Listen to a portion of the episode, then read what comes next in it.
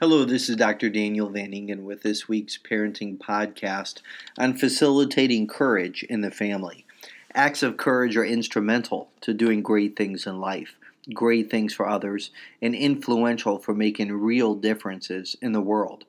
Often, when we think of courage, we think of our veterans or the monoplegic or paraplegic running a marathon. On a smaller scale, we think of those acts of courage by our children, reaching out to someone in need or trying something he or she has never tried before. We absolutely want to foster courage in our children courage to play a sport, study hard in the biology lab, and to give yourself to something worthwhile, dedicating yourself to something bigger than yourself, and to go for it with fearlessness and courage. Courage that family needs more than anything else in terms of connection and relationships is courage to be vulnerable. Authentic connection involves being available, turning the TV off and talking, honestly sharing what is happening at the heart level. While competition can be healthy, it can also be detrimental. Certainly, competition on the basketball court between father and son, or father and daughter, or mother and son, or mother and daughter can be very healthy for goal setting, motivation, skill development, and increasing fun and enjoyment of the game. Competition becomes very unhealthy when it transfers from the basketball court to the dinner table, or when looking at the mirror, from appearance to cut downs with tongue to overcompensate for one's insecurities. Authentic connection involves taking the time to listen to your teenager after school. Courage to be vulnerable involves being present, disclosing who we are, letting ourselves be seen without hiding, and honoring being vulnerable. How does this look? It involves honesty with mistakes, apologies after overreactions, parents admitting they make mistakes, and discussing where they messed up. But it cannot just stop at the belief level. You know, I, I shouldn't have said that. It is wrong to say what I said. Um, you know, I believe that a parent should do this and not act the way that I did. And I believe a child should receive his parent's best, not overreact, and, and see that his parent can be calm under pressure. So, yes, this degree of vulnerability is important. We should communicate what we believe and, and definitely apologize. Um, but authentic connection and vulnerability must go deeper than the belief level. Beyond belief is, is how one has been impacted by their personal experience. So, personal impact and what a person is experiencing, that's the deepest level, level of connection. This is how my own reaction affected me. This is how I was impacted by how I overreacted, how I responded. This is my impression, what and how I felt pressed, what was going through me, and what I was experiencing at the time. So, uh, uh, an apology, that degree of importance, expressing belief, but also going one step further. A mantra for a healthy family is that strength and struggle are equally valuable.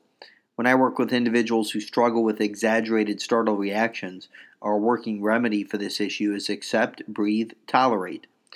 Sometimes, when the idea of being vulnerable in a family is brought up, their first reaction is somewhere in the area of an exaggerated startle reaction. The antidote is accept, breathe, and tolerate. To facilitate an environment of vulnerability in the family, it requires lots of acceptance. All right, so here are three keys to applying courage and supporting courage in your family let me just say reinforcement, storytelling, and vulnerability. So, first, reinforcement. Reinforce effort more than outcome. I appreciate how you didn't give up on that moment. So, parents can take the time to reflect on perseverance and courage and reinforce effort.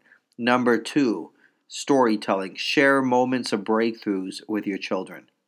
So, this involves reflection on one's own life and sharing those stories of courage through your lifetime. Parents who take time to tell stories make a real difference in an emotional bonding and connection with their children, especially when they're young. And then it becomes looking for those windows of storytelling during adolescence, during key moments, key windows. During story ta- st- storytelling, sharing those windows of fear, but pressing through anyway. Detail specific moments when you are afraid, but it, but but when you were afraid, but did it anyway. Remember, the definition of bravery is being afraid but doing it anyway. So, walking on stage the first time, walking onto the basketball court for tryouts, walking onto the baseball field for that championship game, stepping to the front of the classroom for that speech, sharing moments, those breakthroughs of times of bravery. Okay, so that really encourages and facilitates an environment of courage as a, as a virtue in this family. But then, number three, most importantly, courage to be vulnerable. So, parents taking the time to be vulnerable in the family system. There is value in sharing our stories of strength, but also of struggle. So, storytelling about the struggle is important and maybe more important than those moments of courage where a person was successful sharing those moments of courage yet still unsuccessful, not making the sports team, not getting into the preferred college, heartbreak in relationships, or academic failures. A healthy value, a healthy value of healthy families is valuing vulnerability. We're not just talking about the significant emotional events, those key turning points, cut from the team, not getting into college, but we're talking about daily and weekly vulnerability. A healthy family accepts both struggle and strength. A healthy family accepts both victories and defeats. There's always room in our family life for both struggle and strength. Essentially, we are talking about courage to be vulnerable, being authentic with each other. Ultimately, we want to facilitate an environment of acceptance and love in the family. And sincere connection involves vulnerability. And to be vulnerable it requires courage. This is Dr. Daniel Van Ingen with this week's Parenting Podcast on facilitating courage in the family.